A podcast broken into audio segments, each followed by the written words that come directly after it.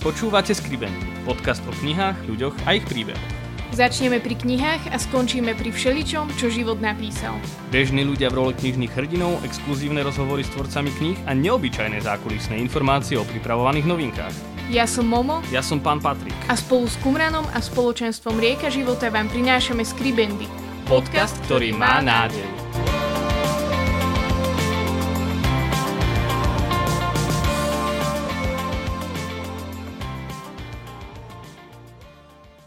Vítajte pri tretej pôstnej epizóde našej série, ktorá má pod názov Boh nemlčí. Opäť tu máme nášho hostia, otca Branislava Kožucha. Vítaj. Ďakujem pekne, vítajte. V predchádzajúcich dvoch epizódach sme trošku načetli to, o čom sa budeme rozprávať a v minulej epizóde sme preberali otázku, ktorú si často kladieme, keď prežívame nejaké ťažké obdobie a tou otázkou je, že ako to len zvládnem. Dnes sa dostávame k ďalšej otázke a tou otázkou je, že prečo naše modlitby nie sú vypočuté. V minulej epizóde sme to trošku načetli, že každá modlitba je vypočutá, ale možno neprináša ten efekt, ktorý by sme si želali, ale prečo to tak vlastne je? To je veľmi ťažká otázka.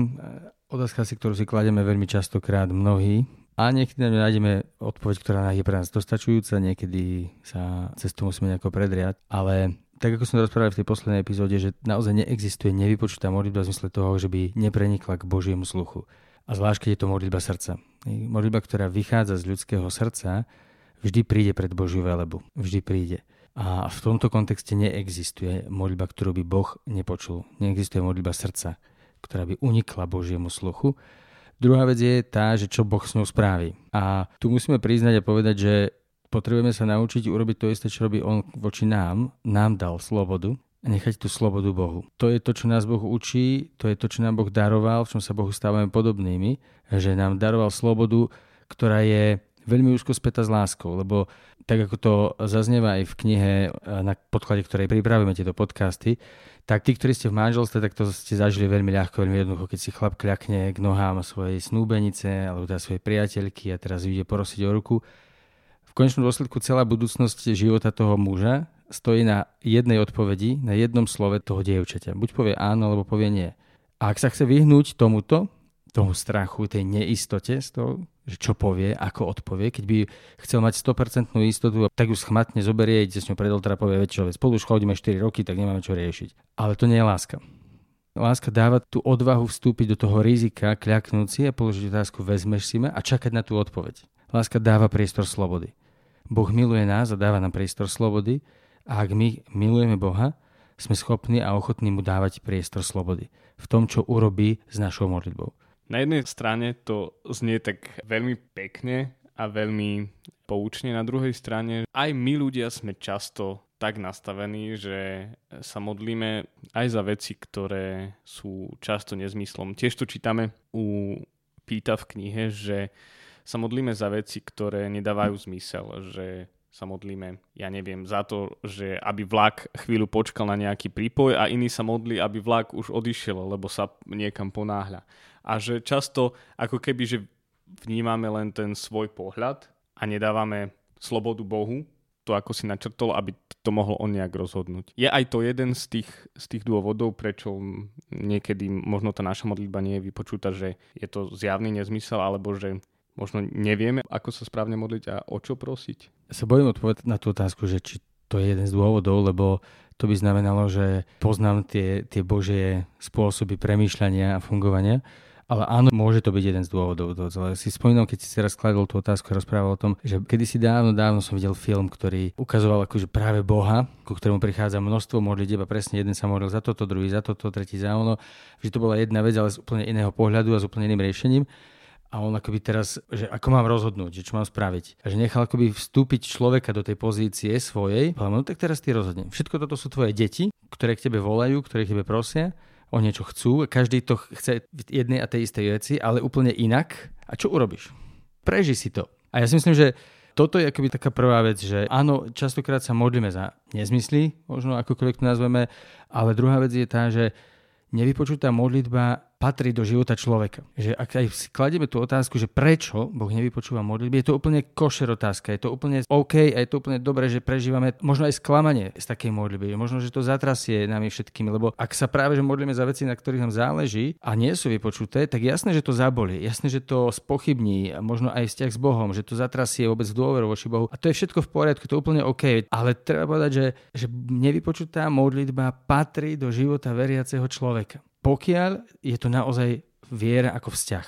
To, že, že my máme tú ambíciu a tendenciu to tak ako by posúvať do toho, že aby každá modlitba bola vypočutá, to už je potom ten náš ľudský problém, ktorý ale vychádza z niečoho úplne iného, z tej túžby po kontrole, z tej túžby možno, že my nevieme žiť akoby veci, ktoré nemáme pod kontrolou, ktoré nevieme ako dopadnú, možno niekedy zo strachu, možno z našej pýchy, že my predsa len vieme, ako to je najlepšie a tak ďalej, tam môže byť veľa ďalších príčin, ktoré za tým sú. A niekedy je preto, že nevieme prijať to, že že druhý sa môže rozhodnúť inak. A že má na to plné, ale absolútne plné právo. Ja si myslím, že tak ako Veľký piatok patrí do a je jadrom kresťanskej viery, je vrcholom Ježišovho pôsobenia tu na zemi, lebo on sa tak modlí, že teraz ma osláviš, pre túto hodinu som prišiel, tak aj to tajomstvo nevypočutej modlitby, a to so všetkým, čo k tomu patrí, s tým prežívaním, patrí do života viery a možno častokrát, a možno vždy, je takým ústredným tajomstvom alebo tak dôležitou chvíľou pre osobný vzťah s Bohom, pre osobnú vieru, ako je Veľký piatok. Jedna vec je, že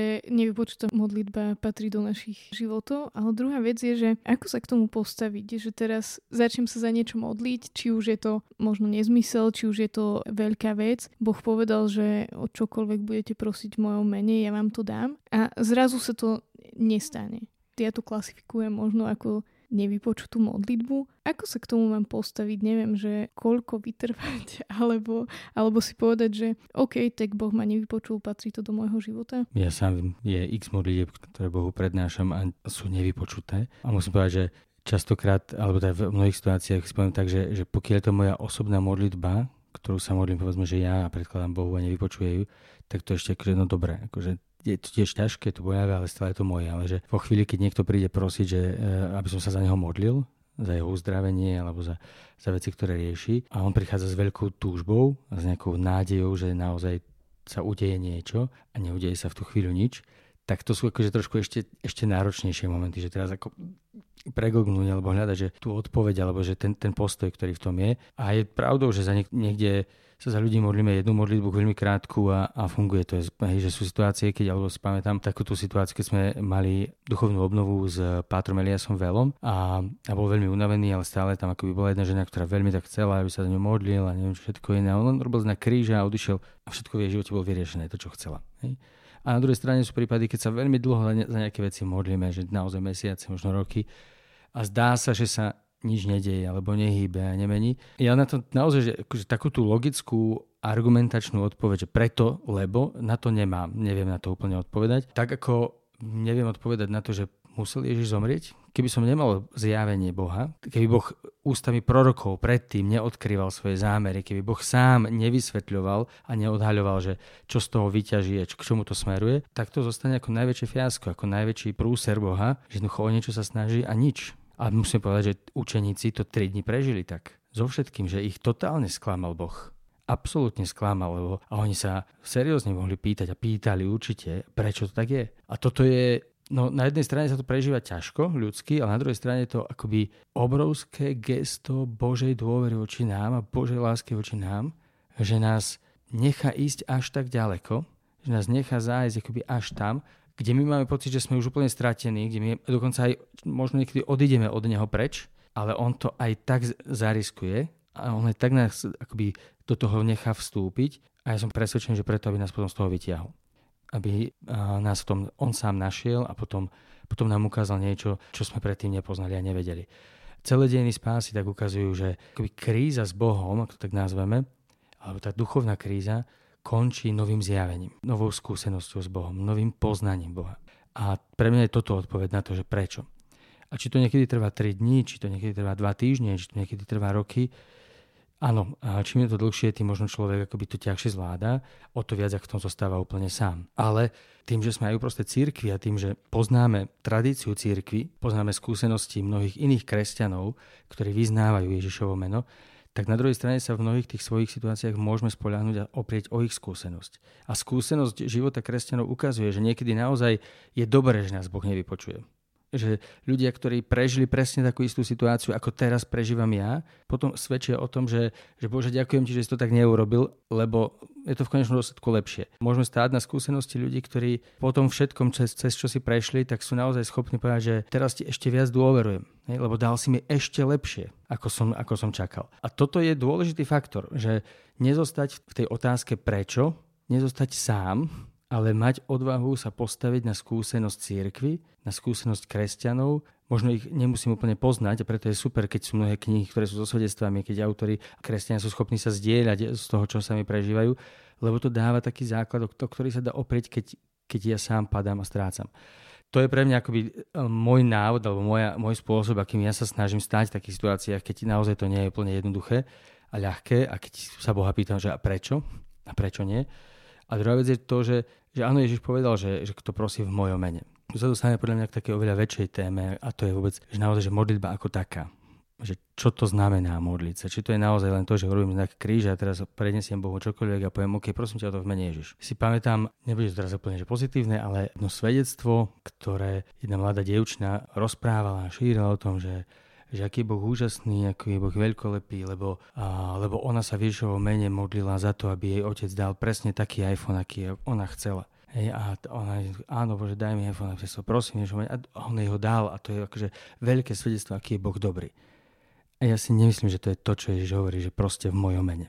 Že to nie je iba o tom, že, že spovedz meno Ježiš a to funguje. Lebo Božie slovo na druhom mieste hovorí, že vyznať Ježiš je pán, môže iba ten, kto je v duchu svetom. A to znamená, že kto sa modlí v duchu svetom, kto sa v modlitbe nechá viesť Božím duchom, koho modlitba je modlitbou srdca, tak ten zažije, že, že, že ti dám. Dám ti všetko, čo prosíš. Pretože tam prichádza aj k takému tajomnému a intimnému spojeniu vôli, vzájomnému zblíženiu sa poznania. Že znova to platí na ľudskom vzťahu, veď podľa mňa vy dvaja to viete rovnako veľmi dobre povedať, že aké to je, keď chlapec s dievčaťom začnú chodiť, ako sa poznajú na začiatku a po rokoch chodenia a potom ešte aj v manželstve, ako úplne sa zbližujú aj tým poznaním toho, čo sa tomu druhému páči, čo ten druhý chce. A ako sa to neberie s tými zubami, že tak je, lebo ona to nechce, tak to nebudem mať ani ja. Ale to, čo sa páči mojej manželke, sa stáva mne blízkym. To, čo sa páči môjmu manželovi, sa stáva mne blízkym. To je presne v živote s Bohom, že kto žije s Bohom vzťah, nechá sa prenikať Božím duchom a naozaj sa snaží kráčať v Božom duchu, ten zažíva presne túto skúsenosť. A preto, kto sa modlí v Ježišovom mene, tak zažíva to, že, že dostáva všetko, o čo prosí. Lebo možno už prosí úplne inak, ako, ako to bolo kedysi dávno na začiatku. Spomeniem ešte jednu takú skúsenosť a nech to nevyznie úplne že negatívne alebo kriticky, ale je super, keď sa povedzme, my to tak zažívame medzi mladými častokrát, keď mladí sa obrátia, že uveria v Boha, zažijú Božú moc a wow, perfektne, ale pretože on vie hrať práve na gitare, tak on ide hneď vie schváli lebo on sa obrátil a on ide hneď viesť chváli, lebo vie hrať na gitare. Ale na to, by vedol chváli, tak to musí byť super svetlá, to musí byť taká atmosféra pekne naladená, to akože on predsa nebude sám hrať na gitare, to keď už tak potrebuje poriadnu gitaru a potrebuje k tomu akože lebo to, to treba tak spraviť, lebo Boh si to všetko zaslúži.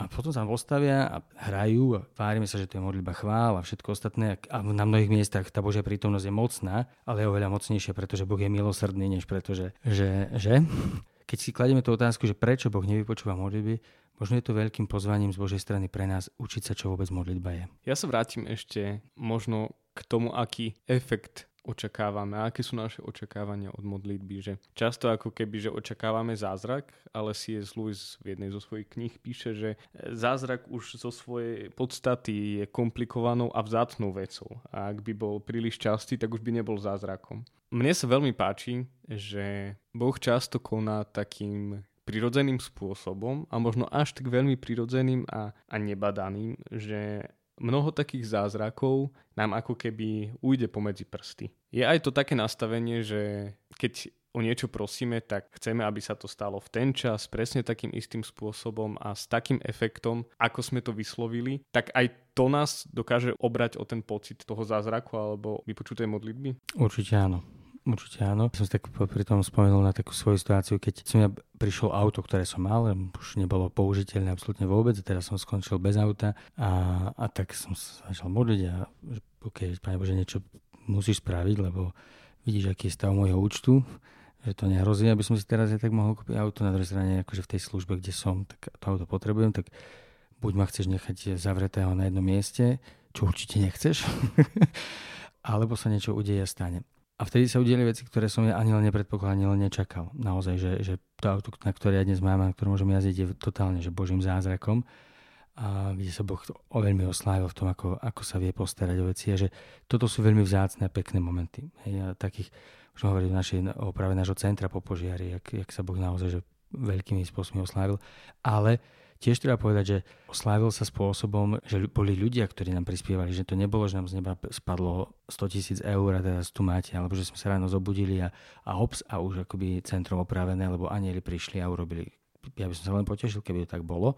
A netvrdím, že to Boh tak urobiť nemôže. Ale to neznamená, že keď to šlo bežným spôsobom, prirodzeným spôsobom, kde ľudia boli ochotní sa zriekať a prispievať a prichádzať pomáhať, že to je menej svetý spôsob vypočutia modlitby, ako ten, keď tam prídu anieli a urobia to zo dňa na deň, alebo len hneď. Ale pre mňa akoby stále sa to vracia k tomu, že je to je to naozaj o tom, že my potrebujeme, my máme takú túžbu mať veci pod kontrolou, lebo my nechceme riskovať. Je, že my aj keď vstupujeme do modlitby, my nechceme veľmi riskovať s Bohom.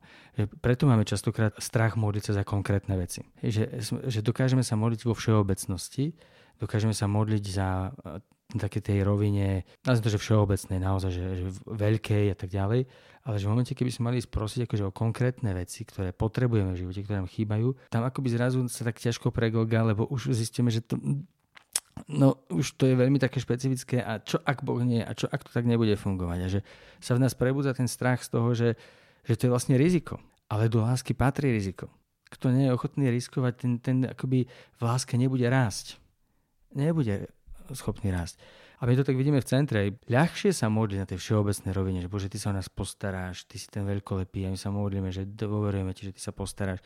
Ako keď máme teraz prísť a povedať, OK Bože, ale vieš, nám, nám dochádza káva. Vieš, že my by sme, vieš, vieš, ako máme radi kávu a to sa ne, my nevydržíme. Tak akože, lebo zrazu ako by sme toho Boha zúžili na niečo konkrétne, že my to tu chceme vidieť a tam to je o to zväčšou takým, akože, že naozaj sa to oveľa ťažšie modlí. Oveľa ťažšie sa akoby pozýva Boha do konkrétnych situácií života, ale kým to nebudeme robiť, tak zostávame akoby aj z tej skúsenosti s Bohom len na tej všeobecnej rovine a o to ťažšie sa potom zvládajú tie situácie, keď nás Boh nevypočuje. Lebo keď sa modlím za konkrétne, idem a, v Bratislave, alebo povedzme, že aj v Poprade, keď prídem pozrieť rodičov, čokoľvek, a prídem tam večer, parkovisko je plné aut a teraz akože, halo Bože, tak akože niekde musím parkovať a nechce, že som parkoval 3 km a chodil pešo, veď, a že to sú maličkosti, ktoré Bohu zverujem, za ktoré sa modlím a keď vidím, že to funguje, že to Boh urobí, že to spraví, tak je to pre mňa skúsenosť, ktorú s Bohom mám a o ktorú sa viem oprieť, potom aj keď prídu ťažšie situácie, kde možno Boh úplne nefunguje tak, ako by som si to hneď ja predstavoval. Hej, ako by som to ja chcel. Takže pre mňa jeden akože odkaz je, že, že modlíme sa za konkrétne veci, naozaj sa modlíme za konkrétne veci, a aby sme mohli spoznávať, aký Boh je. A druhá vec je, že nebojme sa riskovať. Nebojme sa akoby takého kroku do neznáma, len preto, lebo lebo no, my nemáme radi, nemáme radi riziko, my máme potrebu kontroly. A podľa mňa to súvisí ešte potom s úplne inou vecou, a to je s tou vecou, že my sme, žiaľ Bohu, sa dostali v tom celom prežívaní viery a v pohľade na vieru v tom našom katolickom prostredí na to, že, že hoci vyznávame, že Boh miluje hriešnikov, ale my nesmieme spraviť chybu. Je, že hoci vyznávame, že církev to je, to je banda hriešnikov, ale nikto nesmie ukázať svoj hriech že my sme sa v tom postoji voči Bohu, ktorý na jednej strane voláme Otcom, wow, super, ale na druhej strane máme strach urobiť chybu pred ním. Na jednej strane vyznávame, že nás Boh miluje, že nás Boh ľúbi, že, že On predsa všetko odpúšťa a tak ďalej.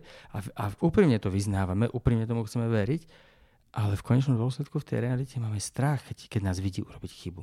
Máme strach z toho, že by sme mohli spraviť chybu, že by sme zlíhali. To ide proti sebe. To je niekde niečo, čo, čo, čo potrebujeme zmeniť. A keď toto zmeníme, o to, že naozaj do toho necháme vstúpiť lásku, že naozaj tomu uveríme, a to, aby sa to všetko udialo, potrebujeme meniť aj my naše spoločenstvo, naše vzťahy v rodinách a to celé podávanie viery a to, ako hovoríme o Bohu. Ale keď toto by sme dokázali urobiť, úplne inak sa začneme pozerať aj oveľa slobodnejšie aj na, tie, na celý vzťah s Bohom, aj na modlitbu ako takú, aj na to, že Boh má právo niektoré veci urobiť po svojom. Nie, že niektoré, všetko môže urobiť po svojom. A že to je len veľkorysé jeho gesto, keď to urobí tak, ako my chceme. Že to je jeho veľkorysé gesto, keď to, my, keď to urobí tak, ako, ako mu to my prednášame. Je to jeho odcovstvo, ktoré nám ukazuje viac jeho nežnosť a jeho blízkosť, než to, že wow, aký on je perfektný. Hej, lebo on je perfektný tak či tak. Skúsenosť církvy alebo skúsenosť ľudí okolo nás nám často tak eh, nevždy pekne alebo vhodne povie, že keď sa ti niečo nedarí alebo máš nejaký problém, za ktorý sa dlho modlíš a, a nevychádza to, tak, eh, tak ľudia povedia, že Boh má pre teba niečo lepšie. Môže to byť aj pravda, ale nevždy sa to dobre počúva v tej chvíli, keď ja sa modlím za zdravie alebo sa modlím za to, aby, aby neviem, sa zmenila situácia v mojej rodine a, a niekto mi povie, že Boh má pre mňa niečo lepšie. Tuším, že tou Božou pedagogikou môže byť to, že nechce ako keby, že Boh nám dať ten konkrétny výsledok, ale chce nás vtiahnuť do vzťahu, ale ako to je v tej otázke, že, že má často Boh pre nás lepšie veci, ako, ako my sami chceme? Som presvedčený, že Boh má pre nás dobré veci. Že z jeho srdca nemôže vychádzať nič zlé.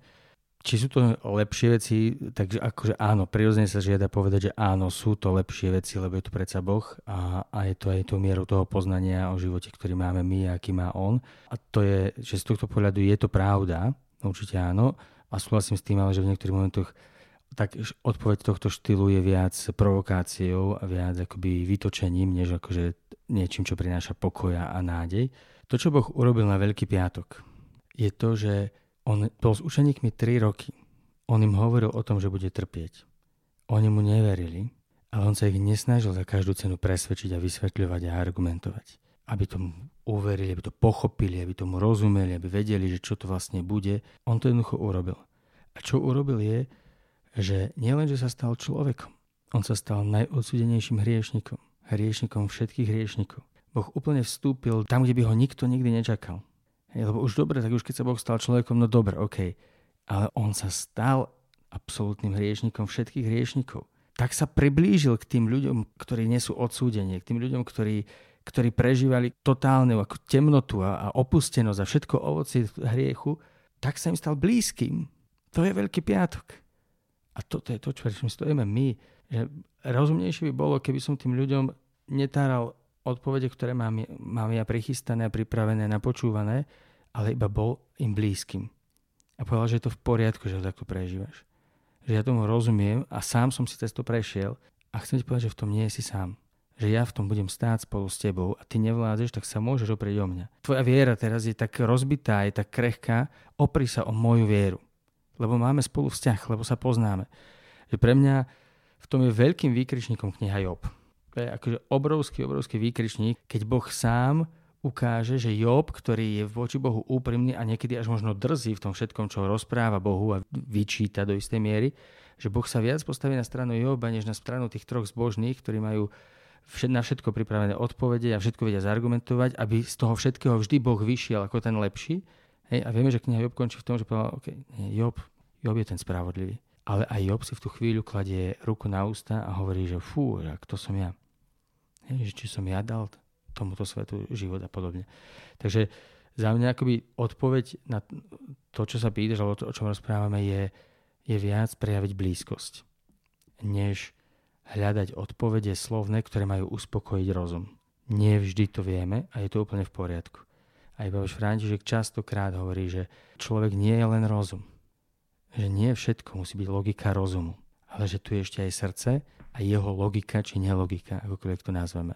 A toto je vec blízkosti. Toto je vec, ktorú Boh ukazuje a dáva zažívať. Toto je Veľký piatok.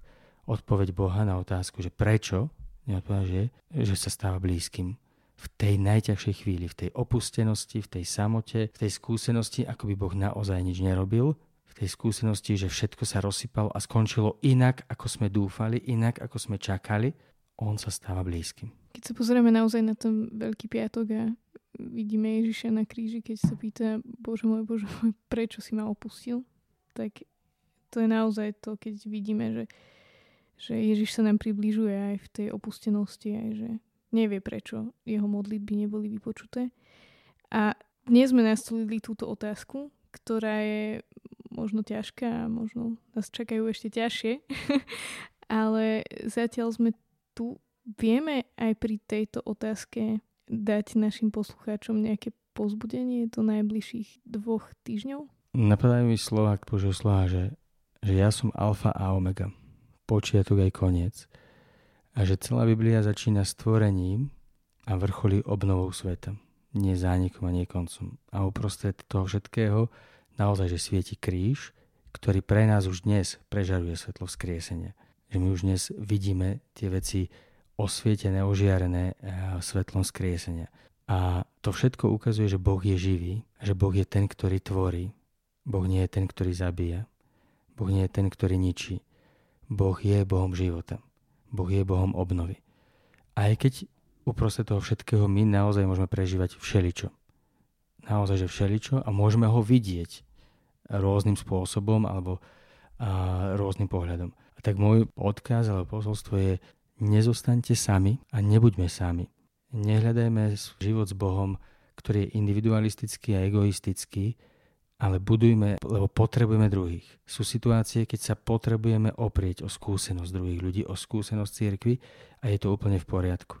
A tá druhá vec je, že možno nám rozum nie vždy dáva odpovede, iba kladie otázky. Ale Boh odpoveda pre srdce. A hovorí, tu som. A som ten istý včera, dnes a na veky. Tak mu dôverujme. Nebojme sa Bohu dôverovať, aj keď nás to stavia do neistoty a rizika.